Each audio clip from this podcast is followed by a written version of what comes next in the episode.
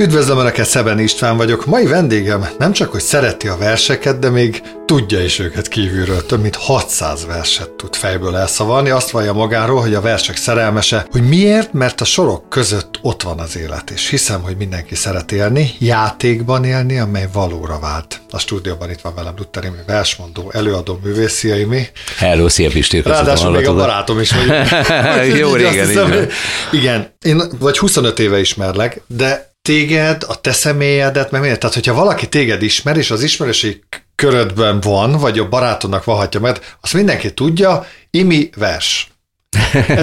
De honnan jött ez, ez, ez, ez, ez, De ezt mindenki tudja. Ezt mások is tudják, igen, igen, csak a mások nem biztos, hogy megfejtik azt, hogy én mi vagyok. Tehát szoktam mondani, hogy az ember nyitott könyv, csak kell hozzám egy szemüveg. Tehát, hogy, hogy, hogy jó, jó megfelelő okulárin keresztül az ember vagy mást kapjon, vagy, vagy mélyebben olvasson a sorok között. Ahogy te is mondtad, hogy a sorok között az egy, az egy picit tituláló dolog is, hiszen nekem a saját műsorom is sorok között Lutterim, a soron kívül Lutterimrével megy, ilyen címmel, és pont azért fontos, hogy az ember megtalálja ugyanúgy, mint a hétköznapi életben a valóságot, saját maga a valóságát. Mindenki fölépít valamit maga köré, hogy szeretne otthonosan, jó körülmények között lelkileg kiegyensúlyozottan élni, de az a, az a nagy kérdés, hogy megtaláljuk a másikban is ugyanezt, vagy látjuk-e azt, hogy sorok között hol van elrejtve egy csomó olyan titok az életben, ami nekünk fontos, és amiből újra és újra építkezni tudunk, ezért van ez így. Jó, de erre azért gyerekként ritkán jön rá valaki.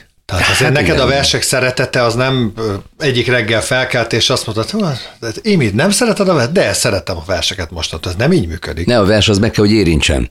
Geszti Péterre beszélgettünk arról, hogy, hogy neki például, és ez egy nagyon fontos dolog, tehát nekem ugye kijött ez a könyvem a Haszerenc, ami pont arról szól, hogy emberek életét hogyan változtatta meg a vers. És ezek nem nagy szavak, hanem hogy konkrét sztori van arra, például, hogy Geszti Péternek volt egy Krisztán nevű barátnője. Annak idején, aki imád imádta a verseket, a Péter meg nem nagyon foglalkozott vele. Iskolai kötelező rosszként, mint ahogy mindenki elsőként így találkozik általában versekkel, ha otthoni szocializáció mondjuk nem másképp másfelé téríti, de hogy így találkozott vele, és nagyon szerelmes volt a lányba, és a lány egy metró megállóba azt mondta neki, hogy itt van a vége, off, és hogy beleszeretett a, a zenekar dobosába.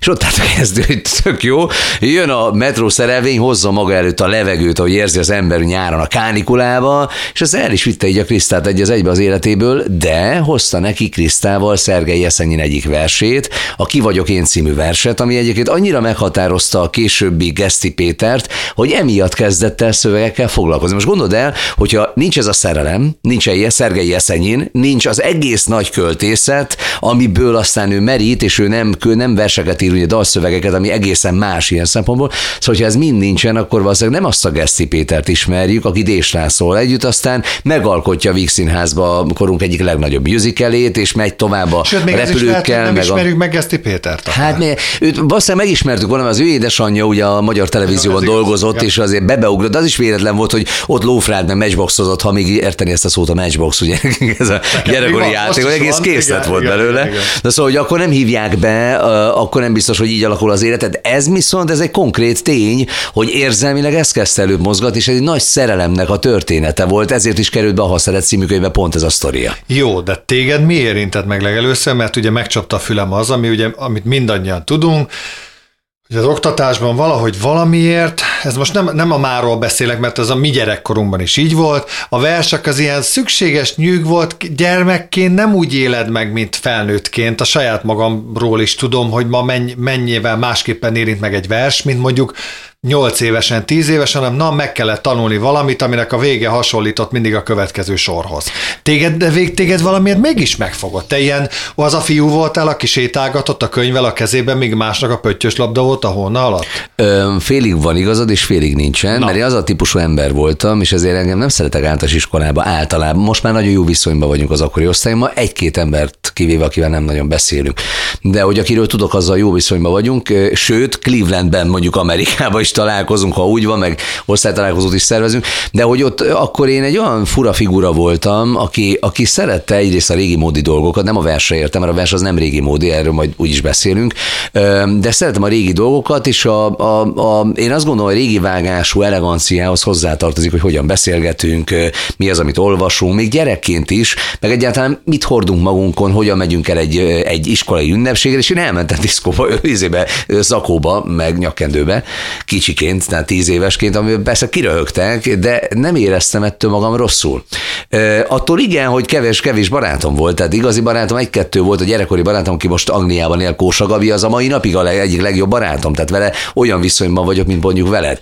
De ez ritka volt, és, és engem úgy fogtak meg a versek, hogy Ugye akkor még nem nagyon volt, nem, nem nagyon volt, egyáltalán nem volt internet, nem volt a közösségi nem, oldala. Nem, nagyon, egyáltalán házak se, így, így van. Szóval, hogy, hogy az ember nem tényleg csak kötetekben vagy színházban találkozott vers előadással, vagy versből készülő színházi formákkal, vagy, vagy olvasott valamit az irodalomórákon, magyar órákon kívül. És én, én eljártam versmondó versenyekre kezdettől fogva, ahol Zerkné Sinka Erzsébet a költő özvegy, aki irodalom történész, vagy Szabó Éva, vagy a rádiónak a muszáj volt, volt, muszáj volt a nem, évnyitó, nem, évzárón. Nem, nem, nem, engem érdekelt. Tehát én, én elő akartam, de az, az a vágy, az bennem volt, hogy valamit üzenjek a világnak. Tehát valamit kinyilvánítsak, ami bennem bennem van, és hogy, és hogy rám figyeljenek az emberek. De nem azért, hogy ez egy önkielégítés, kiállok, és na akkor nézzétek, itt vagyok, és akkor bármit csinálok, figyeljetek, hanem ez hogy... gyerekként nem is így éli meg. Ne, de az, viszont ember. igen, hogy az emberre figyelnek-e közben, leköti-e az, amit csinál.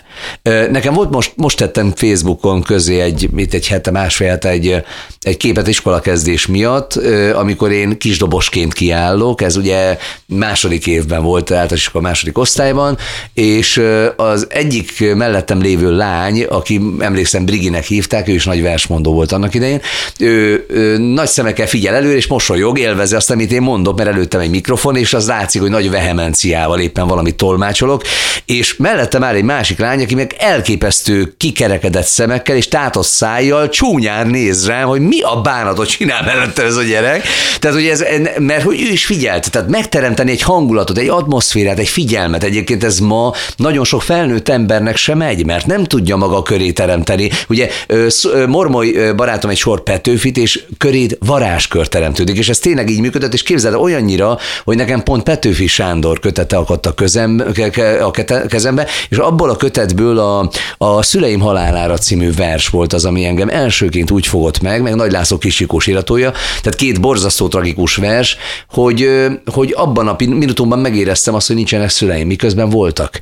Tehát ez volt az érzelmi megpendülése az én verssel való kapcsolatomnak, erre mondta a Szabó Éva, aki mondom, engem sokkal zsűrizett, mert beszélgetünk, hogy a verse való találkozás nem ott kezdődik, hogy én megtalálok egy verset, hanem hogy a vers megtalál engem, mint egy két, két ember közötti kapcsolat, nem jön létre, csak az egyikben van benne.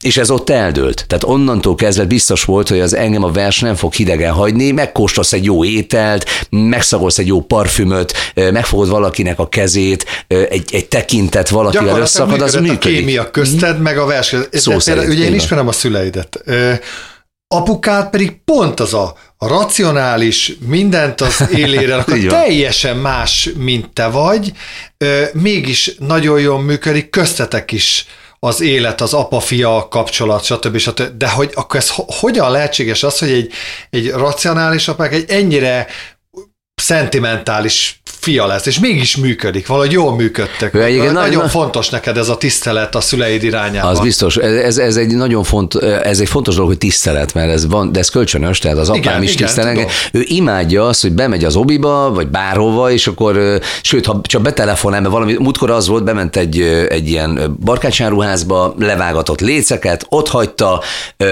mert rengetegen voltak a kasszánál, látta, hogy kim meg olyan kétes alakok vannak, nem akartak hogy ott hagyni, hazament. És vissza visszatelefonált, hogy kezi csókolom, Rutter Imre vagyok, és, és Imre, mondja, és mondja hogy művész úr, itt volt nálunk. Apámnak nagyon hasonlít a hangja hozzá, hogy ez enyém az övéhez helyesebben mondta, és ő annyira boldog volt, mondta, hogy nem, én az édesapja vagyok, de tovább mondja meg a fiának, igen, hogy imádjuk a műsorait. Igen, habitusában is teljesen más, mint te, mert más, sokkal komótosabb, igen. komótosabb, igen. Most elárulok egy kulisszatitkot, amikor el kell intézni valamit, és Magyarországon ez így működik, hogy nem tudsz elintézni mások helyett telefonon dolgokat, bankban, vizé, energiaszolgáltató, akkor fej, akkor lassabban kell beszéljek, már is az apám vagyok, apám meg elkezd darálni, és már is én vagyok, tehát ez működik ez a dolog. Szóval, hogy, hogy ő mindig a gazdasági oldalát próbálta meg megteremteni annak, amit, amit én próbáltam csinálni, meg amit anyukám. Ő, ő hétvégéken is dolgozott, tehát nálunk működött az, amit Zorán megír, hogy állj kisfiam, ráérünk még játszani, csak most még sokat kell dolgozni, és aztán nem érünk rá, mert elmúlik az idő, és nincs még egy, elképesztő, tegnap néztem egy egy pici csapongó, de fontos, hogy tegnap néztem egy videoklipet, nem is videoklip volt, leült énekelni egy, egy kiváló előadó, egy amerikai előadó, aki mellett ott volt az apja. És azt mondta, hogy apa, eltelt az idő. Érted? Érted? Mellette, és hogy csak úgy köszönöm, hogy, hogy vagy, és hogy ez elképesztő, nálunk ez nagyon működik, mert minden, amit tőle kaptam azokban a töredék időkben is, vagy amit az anyám hozzátett a maga részéről, mert az én édesanyám pedagógusként is, meg ez mind a kettőnek borzasztó gyerekkora volt, nagyon nehéz, nehezen nőtt. Apámtól is elvettek mindent, anyáménak sose volt semmiük, az én édesanyámnak az anyukája 26 évesen vesztette el a férjét, nem feltétlenül volt egy olyan nagyon jó ember, amennyire én tudom, de hogy ott volt egy kettő és egy négy éves gyerek a keze alatt, és fölnevelte, járt a TSC-be, az anyukám tíz évesen főzött rá, és, és ott volt egy nagymamám, aki meg nagyon hamar meghalt, nagyon fiatalon halt meg, Na, a dédnagymamám, bocsánat, és, és hogy te, ők tényleg magukra voltak utalva. Az apáméktól meg, hogy elvettek mindent, az, az ő édesanyja azt hazudta neki, hogy ő már evett, mert ugye félszelet be volt osztva, a jegyrendszer volt, a saját moziukba, egykori moziukba nem mehetett be, mert azt mondta neki a nagyapám. hozta is magával. Persze, hogy, hogy, ide fiam, te nem fogsz fizetni, mert ez a mi mozink. És akkor lopva próbálta nézni a filmeket fentről, meg disznókon lovagoltam, és a borzasztó nehéz körülmények közül jöttek, de mind a ketten ö, Összeházasodtak, volt egy jó, jó sztori, képzeld el, hogy az apukámnak az első felesége meghalt, utána házasodott össze az én édesanyámmal, és így lett nekem egy testvérem, akit nagyon szeretek. De lényeg az, hogy, hogy amikor összeházasodtak, anyukámnak volt egy bizonyos megtakarított pénze, de nem volt sok, az arra volt elég, hogy egy szekrény sort ki tudjon fizetni, méghozzá annak is az első részletét. És ők befizettek egy társasházi lakás, hogy na, majd az 20-25 évig törlesztik, és az apám, amikor összeházasodtak, elvitte a pénzt, és vette egy magnót, meg egy távcsövet, távcsövet belőle, mert ő annyira régen vágyott már. És az haza anyukának mutatta, hogy nézd, ezt a távcsövet vettem, nézzük majd a csillagokat vele, és itt a magnó, van egy rengeteg magnó kazettám, de nem volt hozzá magnó. És anyám az, és hol a többi persze, nincsen, elköltöttem mindent. Azt mondja, de hát nincsen szekrényünk. Szóval erre spóroltam az egész, hát az első hat évem erre ment rá, és apám megvett egy magnótnak egy távcsövet.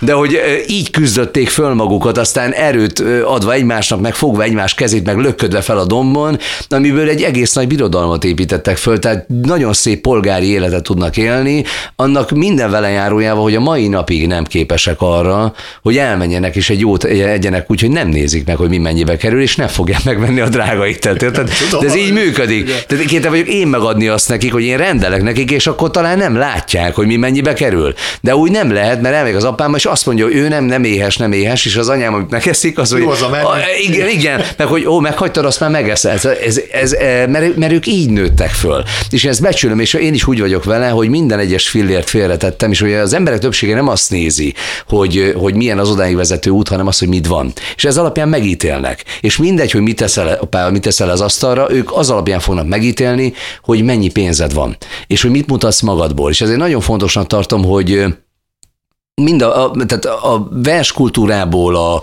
a televízióval, magánéletből is csak annyit mutasson meg az ember, amivel másoknak magatartás mintát tud adni. Tehát, hogy lehet így is. Ezt szeretném megmutatni vele. Vannak olyan kedves, te is tudod, tévében olyan emberek, popszakmában olyan emberek, akik mindenüket kiteszik. Hírt, hírt, de van, van olyan színész kolléga, aki minden egyes nap kitesz egy, a gyerekével egy fotót, és várja, hogy hány ezer like jön be belőle. Én meg ezt nem szeretném. És nem szeretném azt se, hogy a, mutogassam a, a sportkocsimat, hogy na, akkor mivel járok. Mert van de nem tartozik másra. Azt azért vettem, hogy jó érzésem legyen benne, mert egyébként a fél életem abban töltöm, ha menni kell egy előadásra, vagy menni kell üzleti dolgokat csinálni, mert azt is csinál az ember, de azt se teszem ki a kirakatba, mert az nem oda való.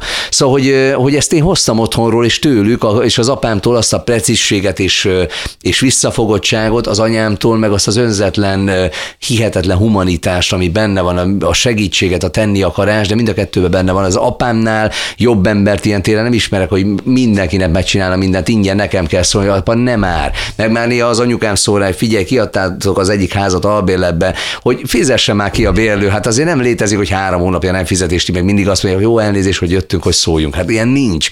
De hogy ők ilyen emberek, és én ezt kaptam otthonról, én még közben a nagymamám meséket mondott és énekelt nekem, a, a nagyapám, aki a másik apukám, apukája volt, ő, ő meg vicceket mesélt, a nővérem megtanította arra versmondó, meg mesemondó verset, versenyen, a Lafontennek a holló és a rókát, így, hogy Jean d'Alefontaine, és én így álltam ki, és ott rögött rajta mindenki, mint ahogy ott van, amikor elmeséltem, akkor ő is, mert tudta, hogy hogy kell, csak azért megszívasson, de hogy nagyon sok dologra tanított meg, nyolc év van köztünk, és az akkoriban ugye nagyon sokat jelentett.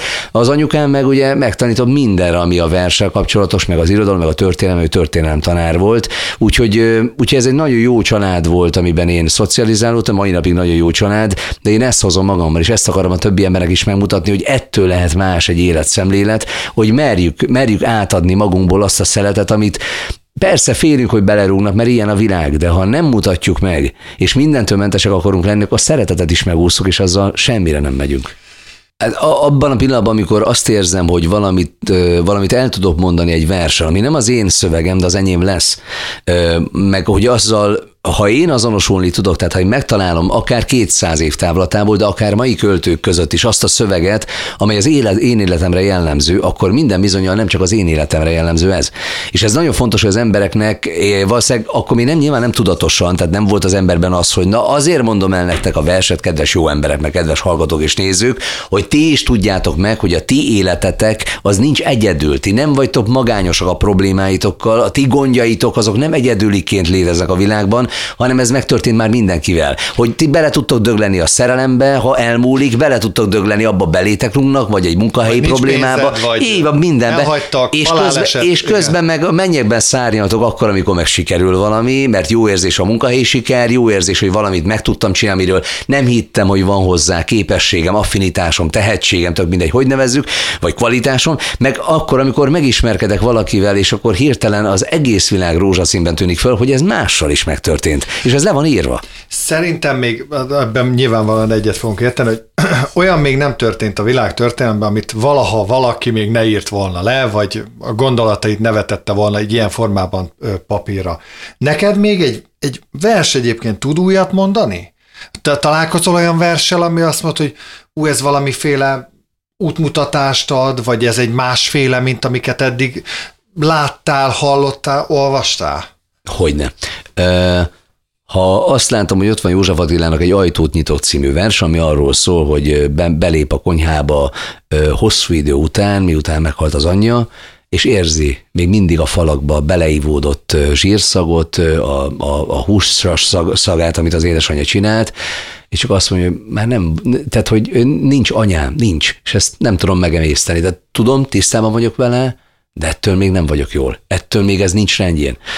És látok egy Jónás Tamás verset, Jónás Tamás korunk egyik kiváló költője, aki most éppen Erdélyben lakik, egy cigány származású költő, aki megírja a, szerintem a, a, az, az egyik legszebb jelenkori verset az anyjáról, ami szintén ugye, hát két teljesen más attitűd, két Kor. teljesen más nehéz Igen. sors, mert mind a kettő nagyon nehéz sors, más nehéz küzdelem, és, és és két teljesen más hang, ami egyé alakul.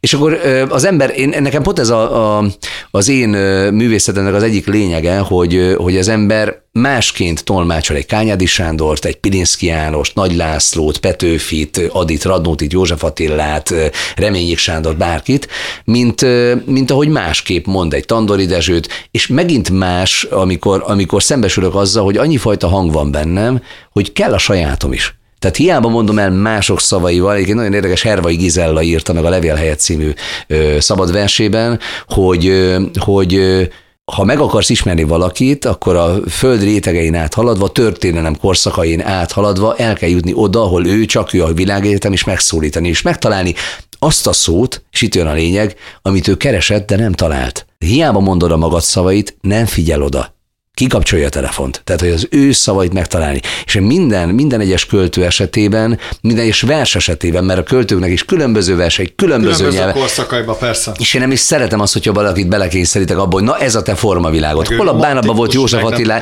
meg, hol volt József Attila formavilága. Valaki felcsapja és elkezdi olvasni a verseit, egyik ilyen másik, hogy neki is vannak nem jó versei, mert vannak ilyenek, vagy mondjuk úgy gyengébb versei, vagy közhelyes versei, vagy nem úgy, de, a, de úgy írni, és azt én tartom, tehát az eszméletben, az elég Angliában, az Ódában, a Dunánál, és sorolhatnám, le van írva, azt senki, de senki nem tudta addig, és senki nem tudta azután. Másban jó Radnóti, másban jó Adi, de azt, amit József Attila tudott, azt senki nem tudja. Tehát ez, ez ilyen szintű költész, és hozzáteszem, 36 éves volt, amikor meghalt, én meg már 46 vagyok. Hol vagyok én? Jó, tehát, hogy ez, ezek benne vannak az emberben, és közben megtalálom a saját magam szavaiban is azt, ami kell, és én belőlem így budjant ki három évvel ezelőtt. Tehát én későn kezdő költő lettem, hogy elkezdjek írni saját verseket, amiből egészen termékeny dolgok jöttek ki, és az, hogy, hogy József Attila kora óta nem adnak csak 3-4-500 példányokban ki köteteket, az én Lételem című debütáló kötetem, az kijött ezer példányban, és már nincsen a bolt, boltokban egy-két példányt még látsz, de már nincsen. Tehát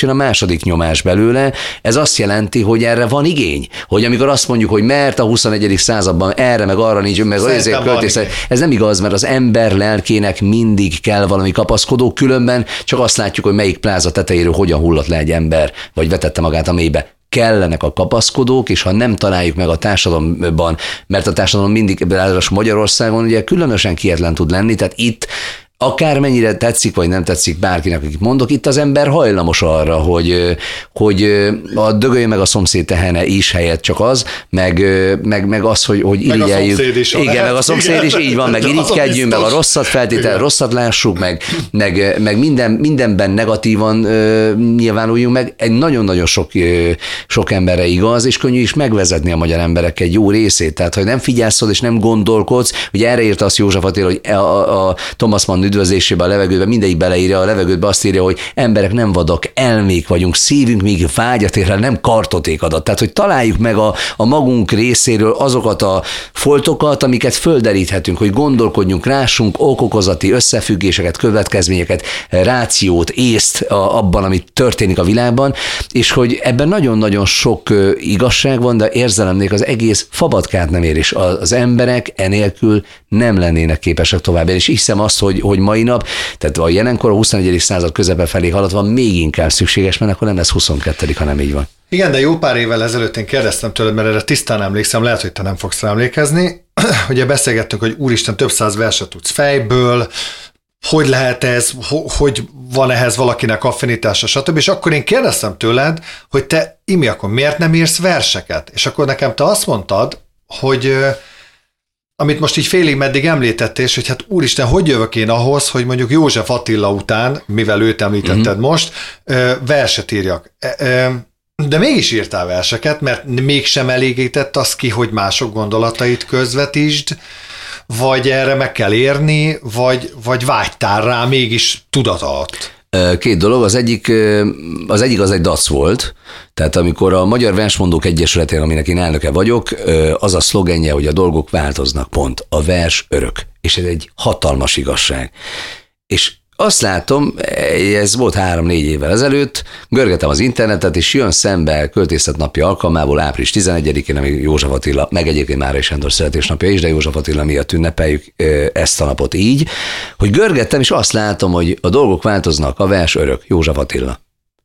Az ég áldja meg, és ez, ez 10, 20, 30, 50, 200, 500 oldal, és sehol én. Hát mondom, álljon már meg, amelyet ezt én írtam. És mondtam, hogy várjunk egy picit, mert hogy ez az idézet, ez, ez nekem egy, ez, ez, egy, ez egy négy soros volt, amit aztán megírt, tehát úgy, úgy hangzik, hogy a dolgok változnak, a vers örök, az élet őszinte szóért könyörög. Mit leírni mersz, a hited, a vágyad, e, elmúlt szerelem és pusztuló század, és itt megy tovább, de ez egy vers idézet hogy azért nézzük már meg, ma azóta van, aki Kányadi Sándornak hogy tök jó, de József Attila annyit írt, én meg akkor még csak ezt publikáltam. Ez az egy hadd legyen már az enyém. Szóval benne volt ez a dasz, hogy ezt most akkor megmutatom, de közben meg, ha hiszed, hanem ez tényleg úgy történt, hogy kiszöktek belőlem a versek. Tehát, hogy voltak olyan dolgok, egyrészt a dű, bizonyos társadalmi jelenségekkel kapcsolatban, másrészt meg a vágy, tehát az emberben benne rejlő vágy, ami, ami benne van a szeretet, a szerelem, benne van a, a, a különböző jelenségek iránti megismerési vágy, ez egyszerűen kijött. Tehát, hogy elkezdtem leírni, és nem az a jó vers, amikor elkezd, nekem volt, sőt nem mondok nevet, mert közös ismerősünk, aki annak idején, még az egyik kereskedelmi csatorna infotément a bulvár műsorában úgy csinált, úgy, úgy írt narrációt, hogy leírt azokat a szavakat, amiket mindenképp bele akart tenni. Drasztikus, borzasztó, tragikus, és ebből áll, ez nem így működik. Tehát ez Kassák Lajos esetében, amikor mondjuk azt mondja, hogy az avantgárdnál próbáljuk meg egymás után rakni a szavakat, hogy Vörös Sándor, aki zseniális költője volt, volt a magyar nyelvnek, de ő például nyelvzseni volt, tehát most gondold el, amikor azt mondod, hogy ö, Bóbita, Bóbita játszik, szá, ki ez a szárnyati Géza, szárnyati Géza malacra, ráüligér neki csókot, röptetés, kik az, nincs igazán értelme az egésznek. Ez olyan kép, aminek nincs értelme. De nagyon jó De gyönyörű, igen, de gyönyörű. ő ebben zseniális, és, magyarul, és ezt csak ő tudja megcsinálni, illetve vörösen, mindazonáltal ott van egy teljesség felé című kötete, tehát nagyon sok keleti filozófiába hajló, vagy onnan átszerete, nagyon fontos és pragmatikus életfilozófiai dolgokat írt meg, de emellett ilyeneket is. Na most ezért mondom azt, hogy ez nem úgy történik, hogy az ember szavakat akosgat egymás mellé, hanem a szavak kiszögnek a szívéből, a, kiszögnek a szájából, a fejéből. És gondolod el, hogy Zalán Tiborral arról beszélgettünk, kiváló költő, József Attila Díjas költő, ő kapta egyébként a Balassi emlékkardot idén, hogy vajon ihlete, vagy ne, szerintem nem ihlet, ami jön, mert ihlet minden van, még a WC-n is van ihlet, de hogy az emberből, embert megérintik dolgok, de szerintem meg az az ihleted igazából az a jó vers, amikor ö, olyat írsz, amire másnap, amikor elolva, én főként este írok, ő meg főként hajnalban ír verseket. Én éjszaka, mint karamell a dalszöveget, hogy a mizébe a fürdőszobába motyogja bele a telefonjába.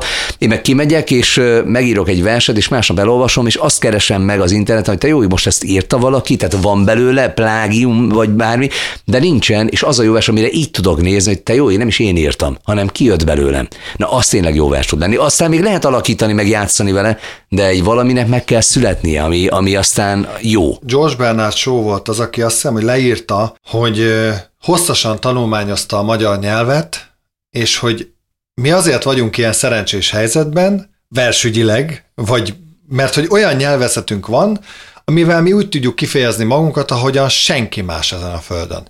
Ezt, hmm. ezt te érzékeled egyébként, és ettől ennyire szépek a magyar versek, vagy minden szennek maga felé hajlik a keze, de azért mondtam, de nem vagyok benne biztos, de úgy emlékszem, hogy George Bernard Sokan, mondta, sokan beszéltek tehát, erről. Hogy ez, hogy ez a valóság, hogy tényleg ennyire szép, és csak a mi fülünknek hallatszik ennyire szépen, de ezt egy idegen is így gondolja. Nekünk mindenre van szavunk, és sokfajta is. Tehát amikor megnézel az, mondjuk az angol nyelvet, és ezzel nem ki kicsi nyelve, mert ők meg olyan, tehát ők meg ettől tudnak jó dalszöveget írni, soha nem lesz olyan ritmusai magyar dalnak, mint egy angol dalnak, pont ettől. Tehát balladát lehet gyönyörűt írni a magyar változatokban, de egyszerűen egy angol nyelvű dalt nem tudsz úgy magyarra fordítani, hogy az, az dallamilag is, meg ritmusában stimmeljen. Nem fog kijönni. Lehet úgy megerőszakolni, ami ma így lehet, meg, meg ugye látjuk azt, hogy a repperek, és ma ez divat lett, minden egyes magánhangzót, ami hosszú lenne, az inkább röviden, ami rövid lenne, az hosszan, három szót elmondani.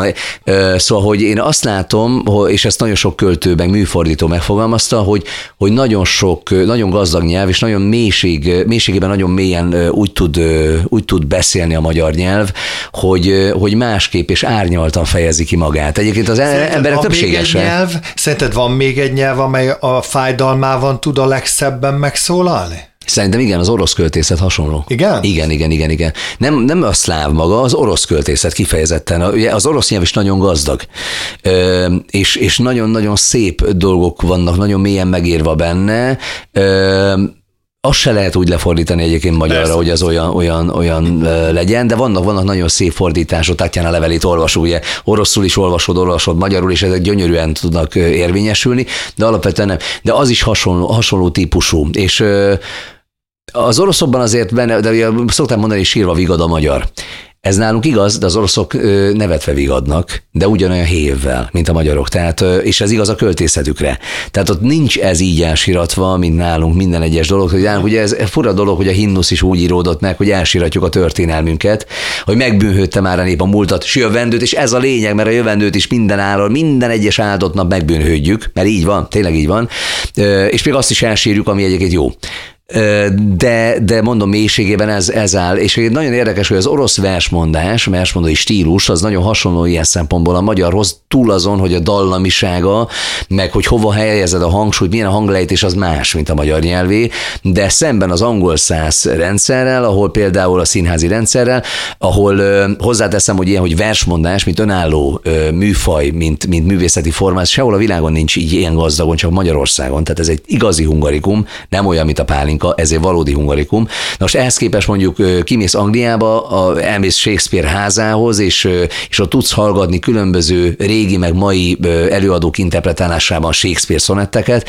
és azt érzed, hogy, hogy szöveget olvasnak, mert ők narratívan mondanak verset. Nincs benne érzelem. Ők arra bízzák, én láttam, láttam nagyon neves orosz származású balett táncosoktól előadásokat orosz nyelven, angol nyelven, tehát én különböző helyeken néztem meg egy elképesztően gazdag előadásokat, nulla interpretálási szándékkal. Tehát nem volt benne olyan, hogy az ember érzelmére bármit itt tudjon menni. Nem ismered a nyelvet, akkor elalszol közben, mint ahogy Al Pacino-nak az egyik előadás majdnem elaludtam annak idején, mert hogy az angol társadalmi daraboknak a sajátja, hogy ezek csak beszélnek, nem csinálnak semmit.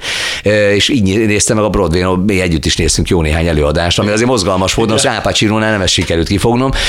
Szóval, hogy ez, ez, egy, ez egy teljesen sajátos műfaj ilyen szempontból, hogy a magyarok gazdagon tudnak jól verset mondani, hozzáteszem, és ezért kövezzenek meg nyugodtan, akik ezt nem tudják, vagy nem így gondolják, de a színészeknek a 90%-a nem tud jó verset mondani. Nem tud. Eljátsza a verset. Vagy egyáltalán nem ad hozzá semmit, hanem csak el, tehát el mint ha olvasná, gyakorlatilag elnarrálja. Ezek nem versmondások. A versmondásban benne kell, hogy legyél. Tehát a költőtől átvett dolgot magad szűrőjén keresztül úgy kell közvetíteni a közönség felé, hogy ő a saját élményeit, emlékeit, indulatát, Ezt üjét és szeretetét megtalálja Imi, benne. A, ugye általános iskolában vagy középiskolában is klasszikus verselemzés, ismerős a helyzet, mindenki a fejét fogja, mire gondolt a költő, ez a szokásos, és tényleg az van, hogy a tanárnő vagy a tanítónő, a tanár, tök mindegy, a pedagógus elmondja, hogy erre és erre gondolt a költő. De mi van, ha nem? És én hogyan tudnám elmondani, ha még meg is tanulom azt a verset, az ő érzelmeit belevéve a versbe. És pont, és pont az előbb mondtad ki a lényeget szerintem, hogy én akkor tudom megérteni azt a verset, hogyha azt én a saját nyelvezetemre le tudom fordítani. Ebben, ebben igazad van. Valami fajta támpont kell, tehát én, következő, ezt érdemes két részre bontani. Egyrészt minden egyes költőnek van egy élete, és ez fontos dolog leszögezni, a költő az nem az az adat, lexikális adat, akit meg kell tanulni, hogy mikor született és mikor halt meg. Az egy mellékszál, de fontos, mert nem, hogy, hogy korban el kell helyezni. Igen. De hogy mit gondol, egy más kérdés. Arany Jánosról van egy ilyen urbán legenda, hogy annak idején tartottak egy költészeti találkozót, pont Arany János nagykörösi balladáit tekintve, és, és ott egy irodalom történész arról értekezett, hogy mire gondolt a költő, és egy ponton fölállt egy ember, és mond, annyit mondott, hogy gondolta a fene. Na ez volt Arany János aki ott ült lehet, a közösség soraiban. Végre süt a nap, és lehet, hogy arra gondolt, hogy már ötödik napja süt a nap, és már rohadtul nem kívánja azt, hogy süssön a nap, hanem ez egy irónia benne, abszolút, és abszolút. nem tudhatjuk, hogy éppen ott abban az adott viszont, mit jelent. Viszont azt meg érdemes azért tudni, hogy, hogy mikor és milyen körülmények között írtam -e. Ha nem tudjuk, akkor Babi, tehát Babisnak nem tudjuk azt, hogy nyelvgyökrákja volt szemben a hiedelemmel, hogy, hogy gégerákja volt, nem gégerákja volt. A Sotén egyébként a Szemövősz Egyetemen erről egy komplet előadáshoz tartottam én versesteket, hogy, hogy Babics miket írt meg a gége helyesebben a nyelvgyökrákjával kapcsolatban.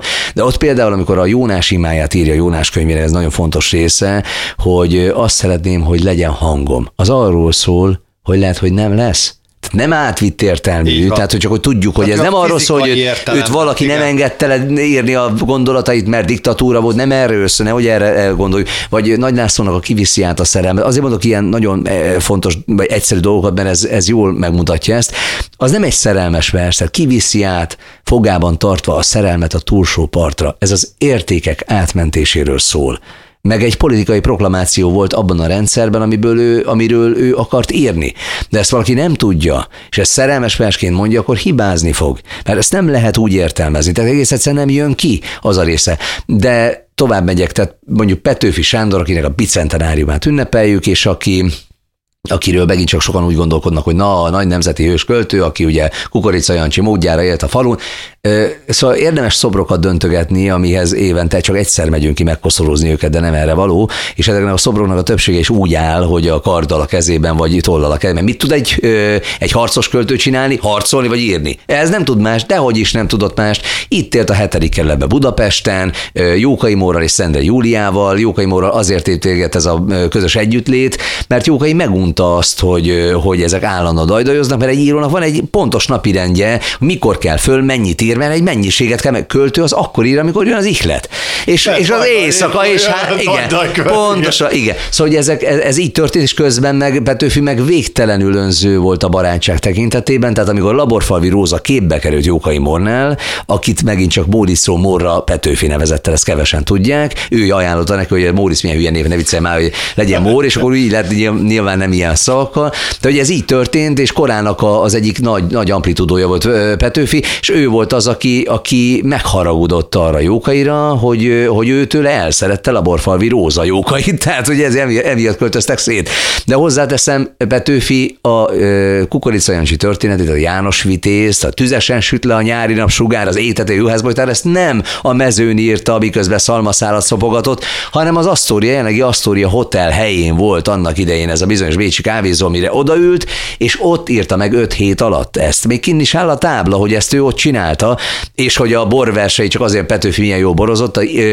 Ugye a egyes tém otthon, ami arról szól, hogy borozgatán kapámmal ivott a jó öreg, és a kedvevért ez egyszer Isten áldja meg, de ez úgy nézett ki, hogy az apja itta a bort, ő meg nézte.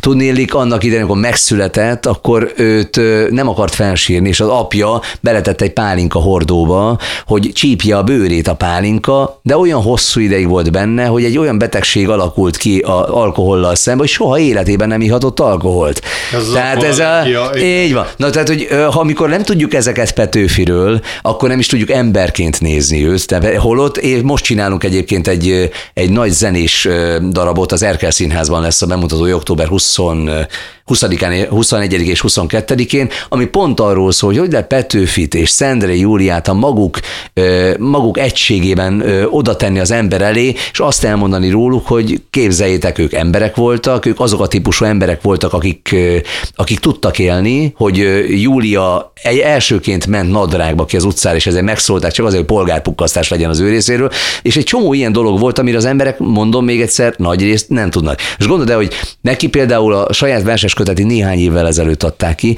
de amikor ilyet ír, Szendre Júliáról beszélünk, 1840-es éveknek a vége felé tartunk, és azt mondja, tényleg van jó fűtött szobám, nyáron fagylalta mennyi kell. Az élet ennyi java köz panaszra még kilel. Most ezt elhiszed, és 200, 200 évvel ezelőtt írták, vagy nagyjából, mint 190 éve? Hát ezt ma írta valaki, én ezt ebből ezt, ezt szűröm le, és nem az a fajta nő volt, a, na az a frigidott Petőfi mellett, hanem egy, egy olyan költő, aki egyébként nyilván nem úgy bontakozott ki, mint Petőfi, aki, aki ha azt mondta, hogy Vörös Sándor a szavak zsenie volt, akkor ö, ö, József Attila meg a képek zsenie, akkor azt mondta, hogy Petőfi meg a zseniség zsenie volt. Tehát, hogy ő minden, minden szempontból az egyik origója, másik aranyjáros a magyar költészetnek. Szóval, hogy olyat tudott, amit más nem. És erre mondom én azt, amikor Kányádi Sándor, aki most már három éve nincs köztünk, elment, azt hiszem három éve, elment Erdélybe kisiskolába, és megtartotta a rendhagyó irodalomóráját, és ott az irodalomóra után oda mentek hozzá a gyerekek, és egy kislány megkérdezte tőle a végén, óra végén, hogy a bácsi amúgy kicsoda. Mondta, hogy hát én Kányáti Sándor vagyok, kicsi lányom, és azt mondja, hát ez nem lehet. Szóval miért? Hát mert a költők mind halottak. És ez a fajta kép, érted, hogy ez él a társadalomban. Itt mozog köztünk nagyjából 200 kiváló költő hogy Tóth Krisztina, Erdős Virág, Parti Nagylajos, Kukorelli Endre, Zalán Tibor, nem tudom, rengeteg mindenkit lehet sorolni, és az emberek nem tudják, hogy itt vannak köztünk a korunk Adi Endréi meg a, a korunk Pinész Jánosa is nem tudják. Pedig pedig ha most kérdeznék meg, hogy te miért írtad ezt? Érted, hogy az lenne mit beszélgetni vele? Ha év múlva beszélgetnénk, akkor valószínűleg most ezeket a neveket sorolnád fel. Aha, pontosan. És nem tudod, hogy az utókor, mert nyilván azt fog, de ez Persze. egyébként ilyenben nagyon ugyanolyan, mint a politika. Nem most dől el, hogy ki nagy ember, meg ki nem, meg ki mit tett le az asztalra. Nagyon sok értékes ember. Hát az első Laci, amiket leír, annak van ereje. Ö, és kérdés, hogy ez például megragad-e majd a következő nemzedékben? Mi az, ami megmarad belőle? Mennyire, mennyire lesznek fontos a, a mai irodalmi vagy kulturális folyóiratokban megírt versek, vagy azok a monográfiák, amiket ma írnak azokról a költőkről, akik még élnek? Nem valószínű, hogy igen. Majd ezt egy, egy utókor fogja eldönteni, ez más kérdés, hogy nekünk az a dolgunk, hogy eljutassuk a ma nemzedékéhez azt az információt, hogy itt vannak ezek az emberek. És hello, hé, írnak verseket, tessék-e, Zsida Jenő az, az ö, ö, itt, itt maradtam, azt hiszem az a versnek a címe, azt mondja, hogy hé, emberek, én költő vagyok, ö, adjatok pénzt, írok sok verset nektek, és tényleg erről szól, hogy vegyük észre, hogy itt mozognak közöttünk. Ne csak elmélkedjünk arról, hogy a Pilvaxban mi volt annak idején, hanem arról beszélgessünk, hogy ma mit tudnak adni nekünk. És ezek a költők a ma nyelvén szólnak. Hozzánk, a mi szavainkat mondják, és nem kapcsoljuk ki rá a telefont. Te akkor, amikor ugye te tartod a, hát most világcsúcs, világrekord, nem ja, világcsúcs, bármi, igen, igen, igen, igen. 24 órán keresztül szavaltál. Az is egyfajta üzenet a ma emberének? Ez átmegy, értik, érzik az emberek, kellenek ilyen akciók, hogy eljusson az emberekhez? Szerintem nagyon. Tehát az emberek arra fogják fel, ez is marketing kérdése, reklámkérdése. Én azt gondolom, hogy az emberek nem fognak csak azért verset olvasni a harmadik műszakba hazamenve, mert, mert le kell venni a kötetet a polcról, mert most Lutteri ezt mondta. Ez, ez, ez nem így működik. De arra fölkapják a fejüket, ha 24 óra és két és fél percen keresztül mondok verset.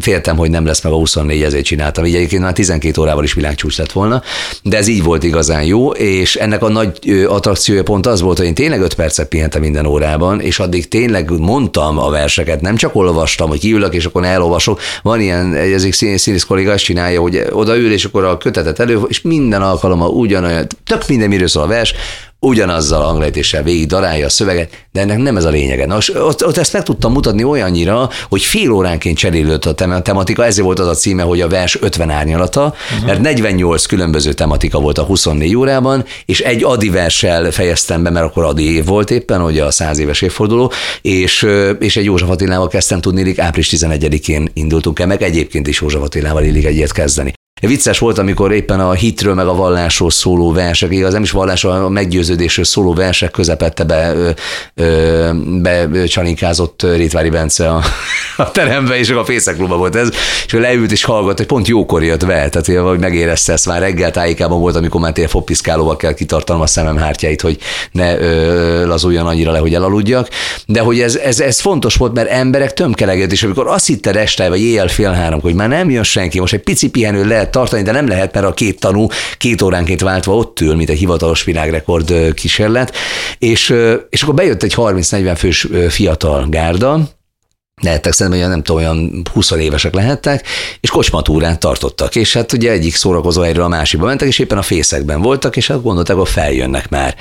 És végighallgatták azt a félórás blokkot, blokkot, és közben tapsoltak, érted, amikor voltak olyan szerelmes versek, mint a Szabó Lőrincnek a, a Semmiért egészen című verse, és na, jól oda mondta, és akkor tapsoltak egyet között, tehát magyarul élt a dolog. Köszönöm szépen a beszélgetést. Köszönöm én is.